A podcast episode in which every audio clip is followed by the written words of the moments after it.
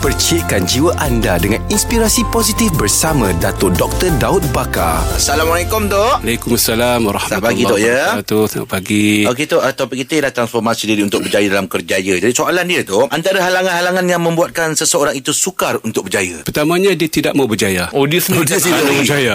Dia mencari alasan. Oh. Malah dia bekerja kuat untuk menyusun senarai alasan untuk tidak berjaya. Oh. Ha, ada orang lebih cekap mencipta alasan. alasan. Ha, Ya. excuses. Aku tak nak pergi kerja awal sebab motor aku pancit. Aku ada isu kesihatan. Jadi dia mencipta Oh, dia dah minda. prepare Oh, kan serai. Jadi tak mau berjaya memang punca masalah. Ha. Yang keduanya dia tidak dapat melihat kepentingan kejayaan.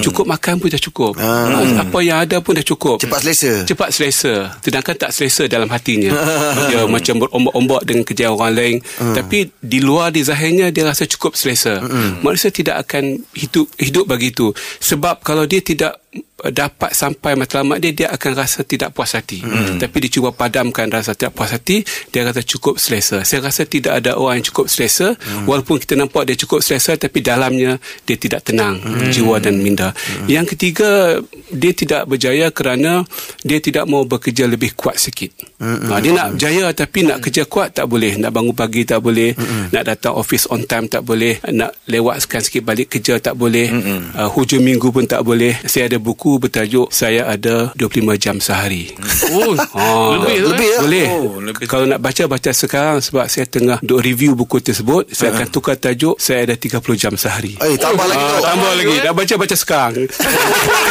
Tambah lagi Tambah lagi Maknanya masa ni relatif.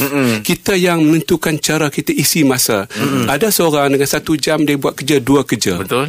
Tapi kita latih diri kita satu masa boleh buat berbagai-bagai kerja Ya. dan itu ada produktiviti yang tinggi.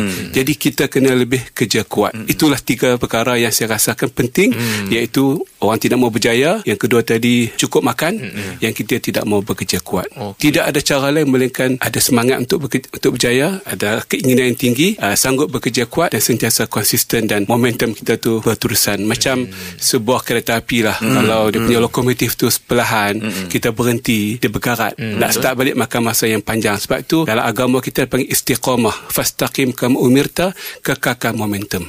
Momentum lah cabaran masyarakat kita yang paling besar. Ramai orang kuat kerja, rajin kerja, semangat kerja, momentum meleset. Itulah Time tu time tu je Uh, time tu dia nak patah balik mungkin 2-3 tahun lepas tu ataupun waktu bersedia dia. Ah. Itu pun. Okey Dok. Terima kasih banyak Dok. Terima kasih. Rakan Inspirasi bersama Dato' Dr. Daud Bakar setiap Isnin hingga Jumaat jam 6.45 pagi bersama Jeb, Rahim dan Angah di Pagi di Sinar menyinari hidupmu.